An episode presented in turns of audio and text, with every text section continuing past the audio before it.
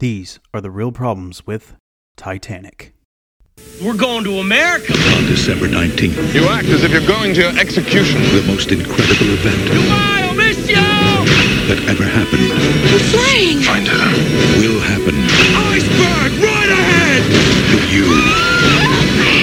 I've got you. I won't let go. 20th Century Fox and Paramount Pictures present This is it.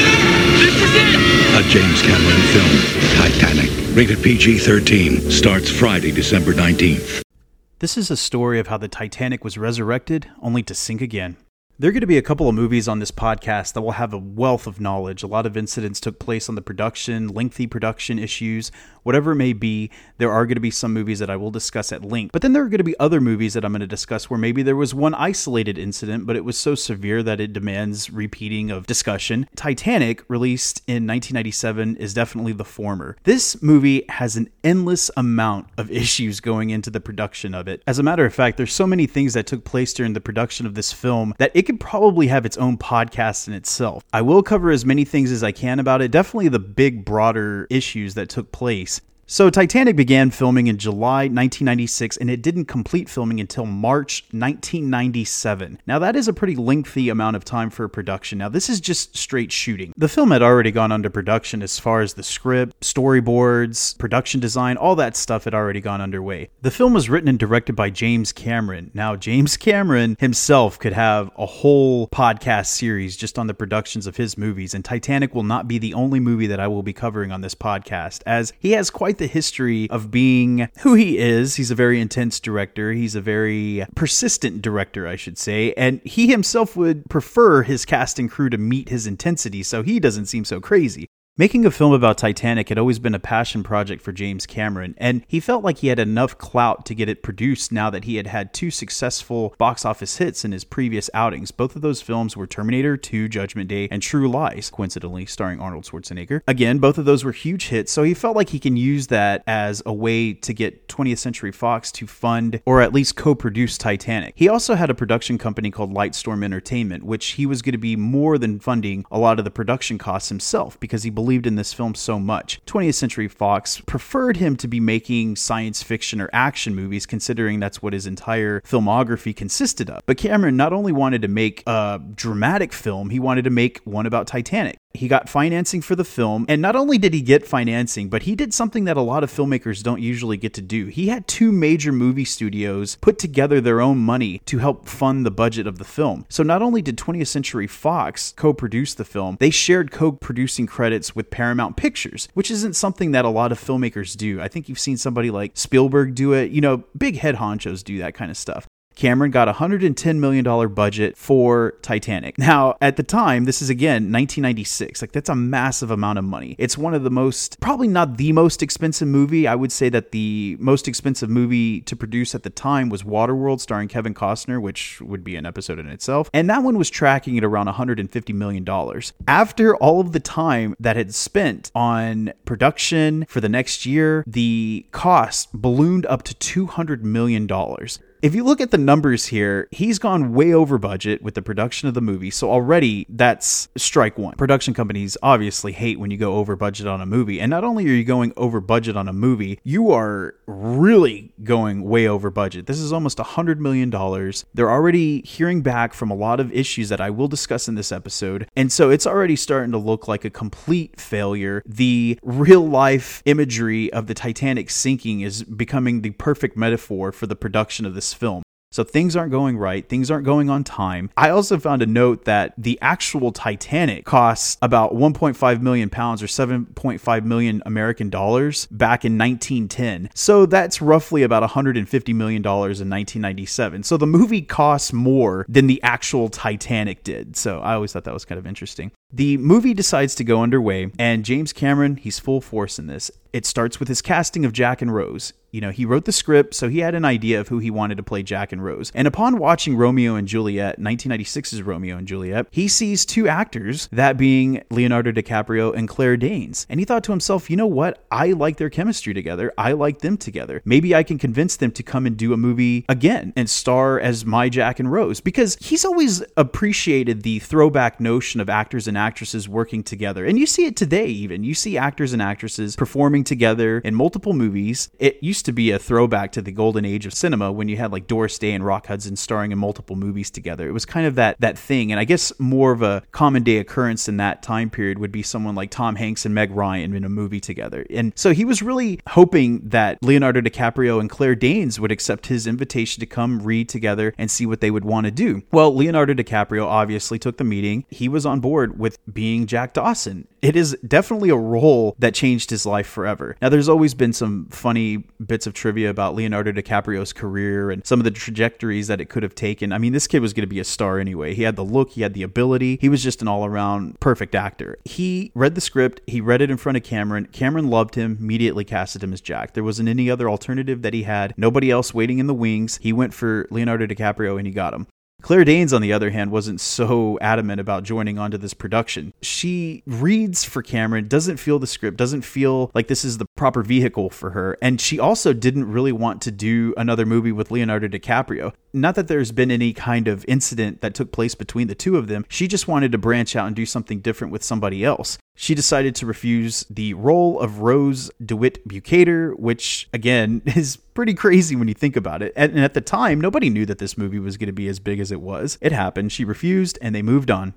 Kate Winslet actually wasn't the second option for Rose. That title actually belongs to Gwyneth Paltrow, as she was sought after by Cameron because he liked her work in Seven. Seven had come out earlier that year in 96, and it was pretty much blowing her up to more of a credible status. So he approached her, they read, auditioned. Didn't really work out as she was in pre production for about five movies that were going to be coming out in the next two years for her, and that was pretty big for her career, so she couldn't really commit to the shooting schedule that Cameron had set up for her. And what's funny is that one of the movies that she ended up doing in this two year run was Shakespeare in Love, the film that she won the Best Actress Academy Award for her. So I guess she's probably not feeling too many regrets for that. Although she has gone on record to say that she did wish that she could have been a part of the Titanic production. So it was a missed opportunity for her, but I think she made out okay we finally get to Kate Winslet. Now, Kate Winslet had auditioned, but not only did she audition, but she auditioned with none other than Matthew McConaughey. That's right.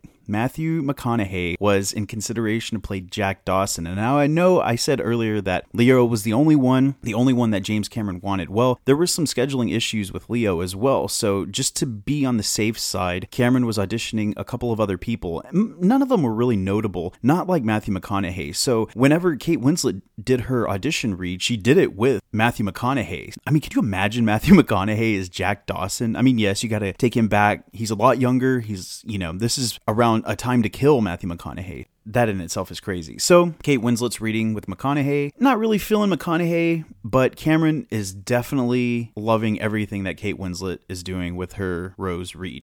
They immediately go into production with her and Leonardo DiCaprio's his Jack and Rose. And what was funny is that I read that Kate Winslet, whenever she first met Jack, I'm sorry, when she first met Leo, she immediately flashed him like full on chest shot flashing because she wanted to break the ice, no pun intended, between her and Leonardo DiCaprio because she was going to have to do the nude scene with him. It's funny to go and do a movie like this where you're meeting somebody for the first time and like, oh, I'm going to have to stand or sit naked in front of you while you draw me or somebody else draws me. So she decided to break the ice by doing that. And I always thought that was kind of funny. And their dynamic is so great, not only on set, but for forever. You can see videos of them and how they've responded to each other's victories, to each other's highs highs and lows in their careers, and it's just a really great friendship that they developed. Much to the dismay of a lot of people, they never got together as a couple. I'm sure there may have been a romantic tryst here and there. This isn't the type of podcast to assume such dramatic fare, but I know we all wish that they ended up together, but they didn't.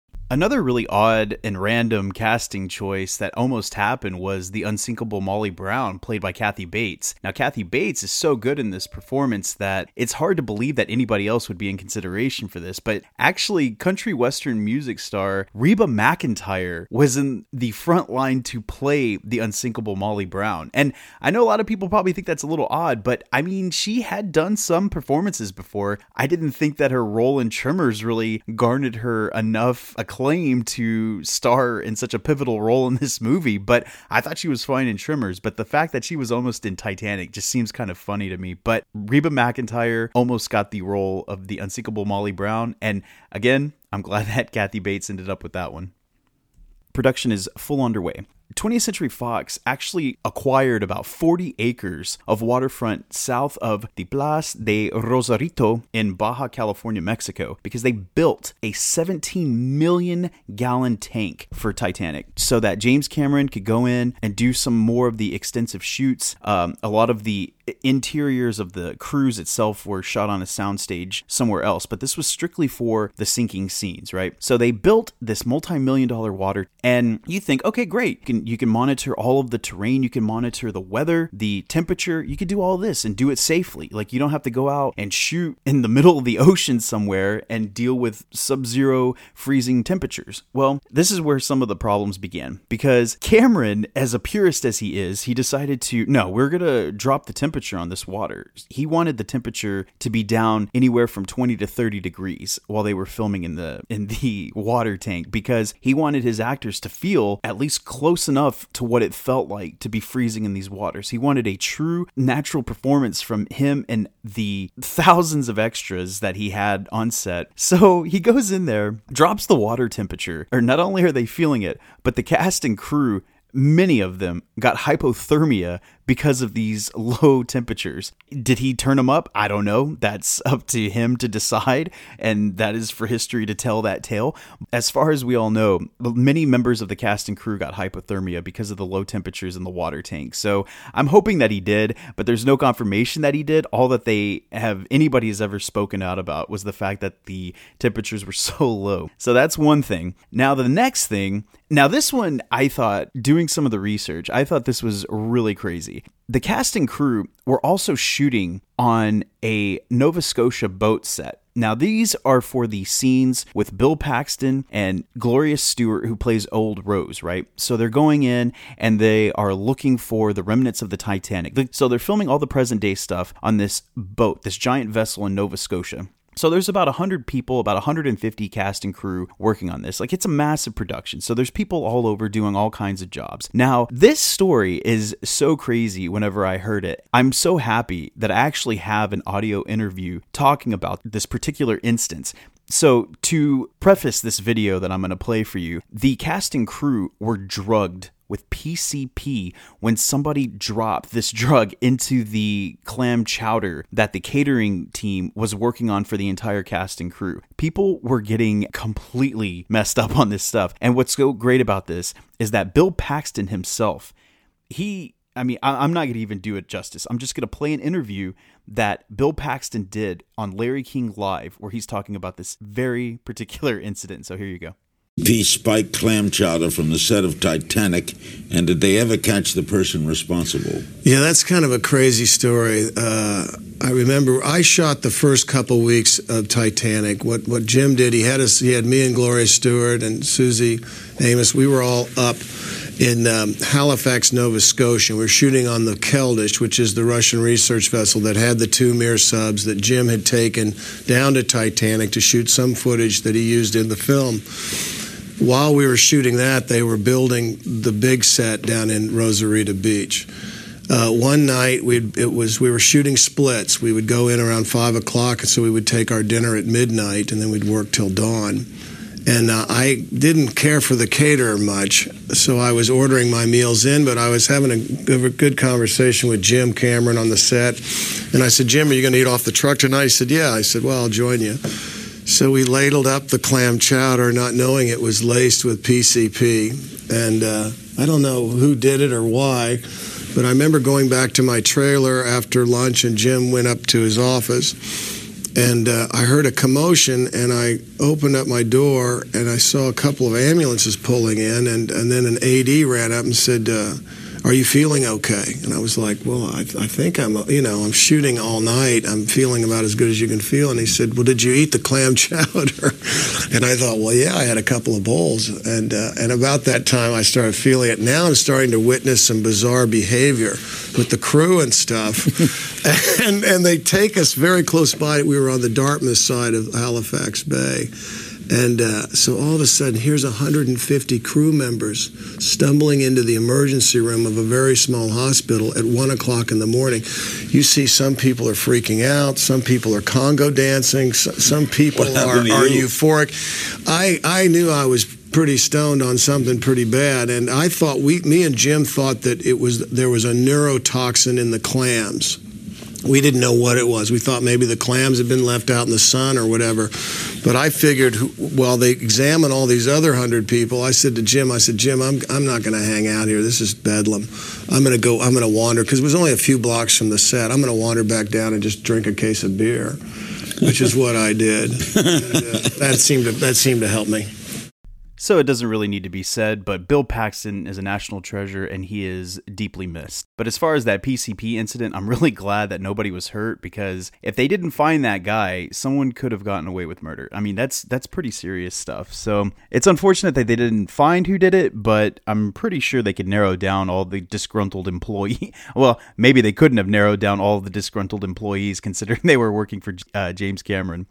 The other thing that I found quite interesting was the fact that James Cameron didn't want any songs in the movie. He didn't want to feature any vocals. He just wanted composer James Horner to create a score that he felt captured the elements of the film, which he did because James Horner went on to win an Oscar for that. What I mean is, he didn't want a song. So, with that being said, he didn't want Celine Dion's My Heart Will Go On. If you were around in 1997 and 98 when that song was out, it was played nonstop. You couldn't go anywhere without hearing My Heart Will Go On. It was everywhere. It was on TV, it was on the radio. People were just playing it because they loved it. What's crazy about that is the fact that it was the number one song for about 16 weeks. It was just absolutely insane. Again, in hindsight, to think that James Cameron didn't want that because without that song, it's almost missing a major piece of its identity. So, what James Horner did to convince James Cameron to have this song included into the movie was he took Celine Dion and another one of his sound mixers, brought her to the studio. They all wrote it, they all produced it, and they basically did it behind James Cameron's back. And he recorded Celine Dion singing this song. And what he heard was the beautiful song that we all know and all remember and generations know this song because it's so powerful and it's so much of a part of the titanic titanic identity that it's it's impossible not to know it James Horner goes up, has a meeting with Cameron, and says, Look, I want to play you something, and I don't know if you're going to be mad about this or not, but I want you to really listen to this.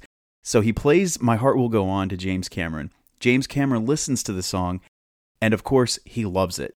Now, there is a weird note where Cameron says he didn't know who Celine Dion was, which is, it seemed kind of far fetched to believe that because even before this song, Celine Dion had been a pretty household name for almost 10 years. So, I mean, she's done other songs that were really popular. She has even done soundtracks before. So, it's like to assume that you didn't know who Celine Dion was was a little bit silly, but he listened to the song and he absolutely loved it and he is not one to apologize but james horner likes to throw into the faces of a lot of people. He says i got james cameron to admit he was wrong about something and that's kind of one of his feather in his caps. Probably he probably appreciated that more than the oscar but he acknowledged that this song needed to be in the movie. Not only did it need to be in the movie he he had it in the marketing he had it in the t- in the trailers he had it to close the movie out. It's sampled throughout the whole film. I mean it's it's basically james horner's score for the movie but it's also in addition the the song so that's why it sounds so similar. Okay, I want to go back to Kate Winslet for a second because it seemed like she endured quite a bit of trauma while filming this movie. To start, her diet was pretty ridiculous because she wanted to fit in her corset. She wanted to be ready for the nude scene that she was shooting. So her diet was pretty strict. And the studio made her go on a diet as well because they wanted their leading lady to be that, I guess. And and there is a scene in particular about the corset where her mother, played by Frances Fisher, is tying her in the scene. James Cameron said, you know what? Be as strict as you can on that. Really pull it, really tug it as if you're having a difficult time with it. And really put her in the corset because he really wanted her to convey the pain that it was to have to wear one of those so tightly. And so her reaction in that scene is actually her reacting to Frances Fisher pulling the corset together. That wasn't the worst physical injury she endured. Not only did she suffer from hypothermia, like I had mentioned earlier in the episode, she chipped a bone in her elbow while she was filming one of the scenes where the passengers are running below the decks. She chipped her elbow on one of the railings there. And she was actually so scared to tell James Cameron that she was injured that she just didn't even say anything because she was so afraid that he was going to blow up at her. He was going to make it seem like it was her fault. Because, like I had mentioned earlier, Cameron is quite the tyrant on one of these sets.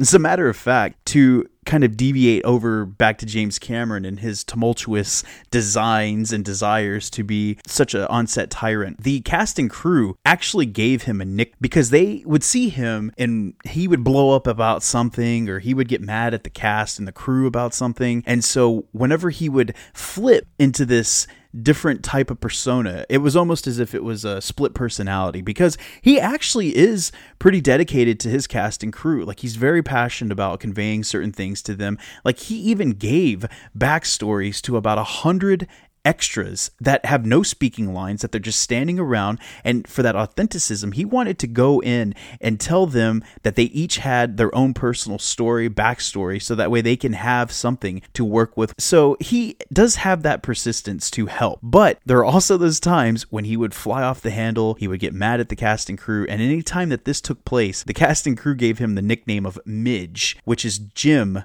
backwards m-i-j so the cast and crew would say, Oh God, here comes Mij. Mij is on the set today. So be prepared for Mij. Do whatever it is you have to do to be ready. And so Mij became his nickname.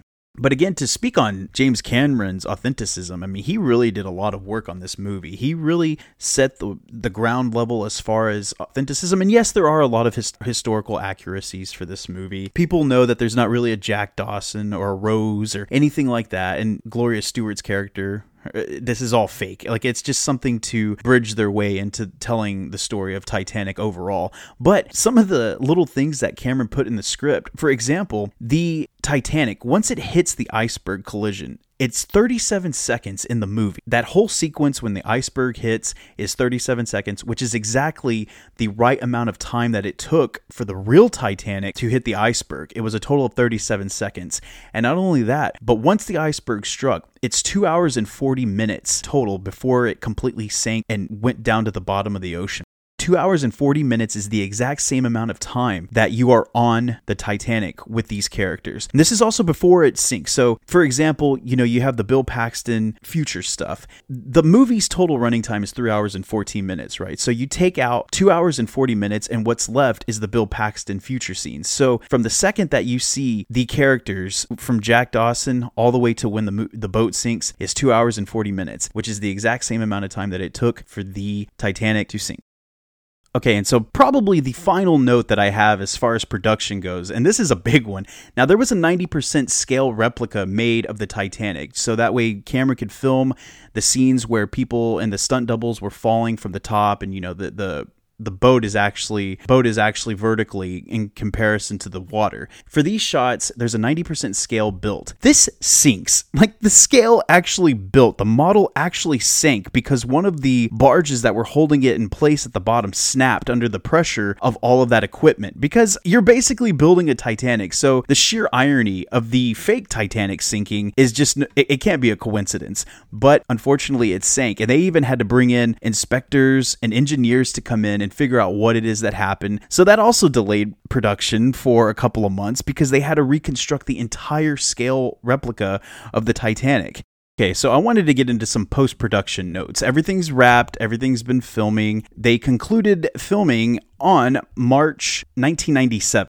They have a set release date in July. Well, what ends up happening is that the sound mixing and the editing and all of the stuff, they have gone through so many reels of footage and they don't even know where to start. And they're definitely not going to be making the summer deadline. So then it got pushed again to December. They also told Cameron to do some test runs, test audiences, and stuff like that. He did some initial test runs, and for most, more or less, the audience reaction was pretty good. But something that has been floating around for a little while now is this deleted scene, which you can actually watch on YouTube, and they actually put it in the special features of the Blu ray and DVD, where Rose not only dies, she has the heart of the ocean, right? And so there's this weird scene where we see her dropping it into the water. But in this deleted scene, Bill Paxton finds her and tries to coerce her into not dropping the heart of the ocean. It's really bizarre how he acts, where he just completely resigns from this whole endeavor of getting the heart of the ocean diamond,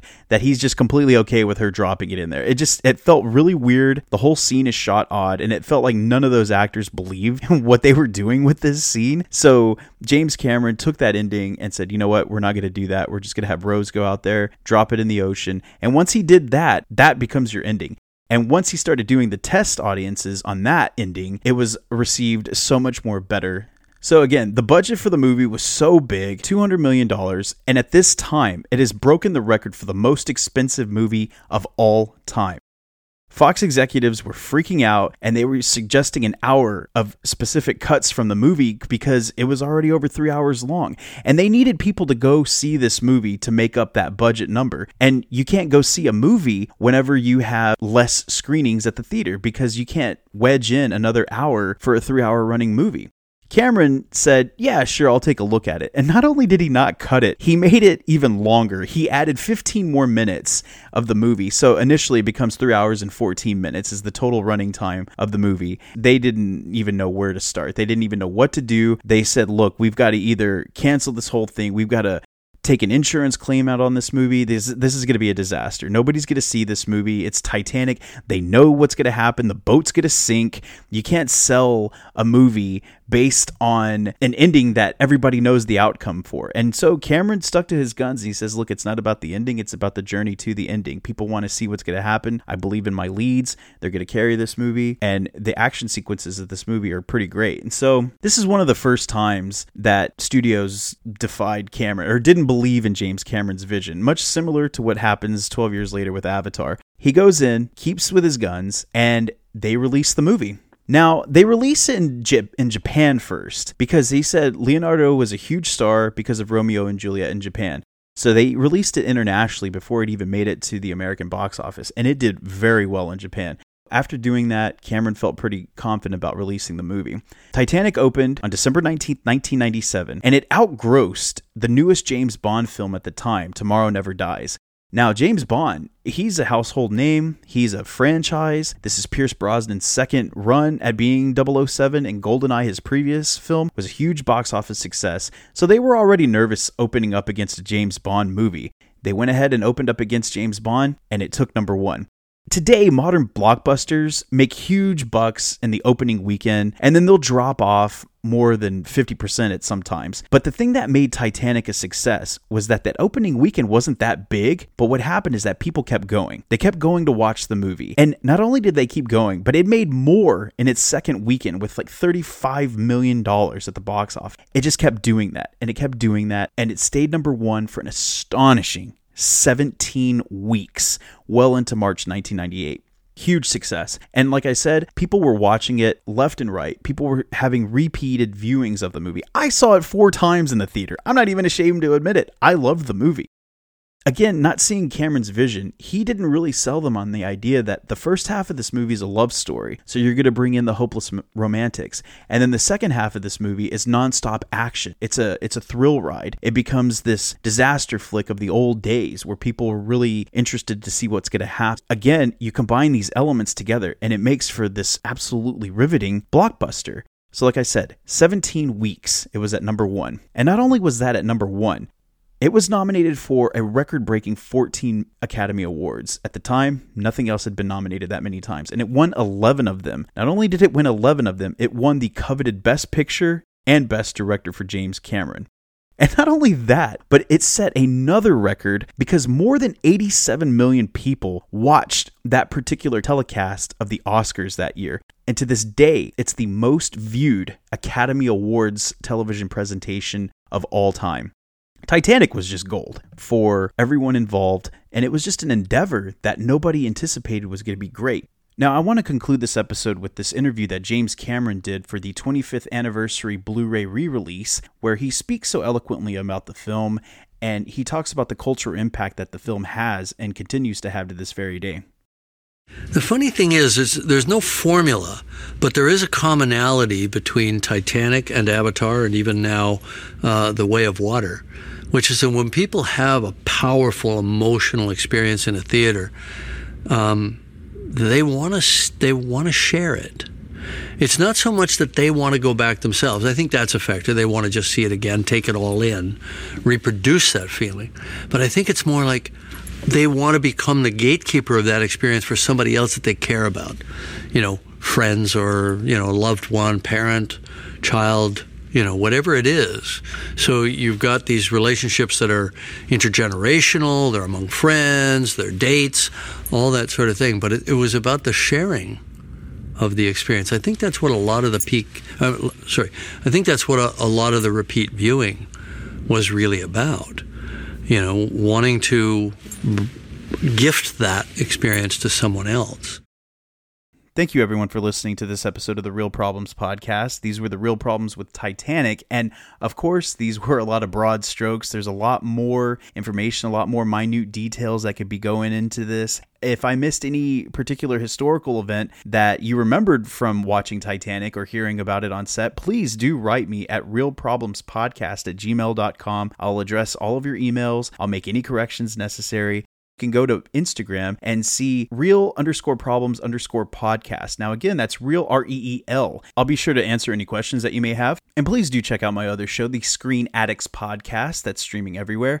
I really wanted to end the episode with My Heart Will Go On by Celine Dion, but I don't want to get sued, so that's not going to happen. You know what? We've all heard the song, we all have it in our hearts and in our memories, much like Titanic. This is Cinema Steven, and that's a wrap.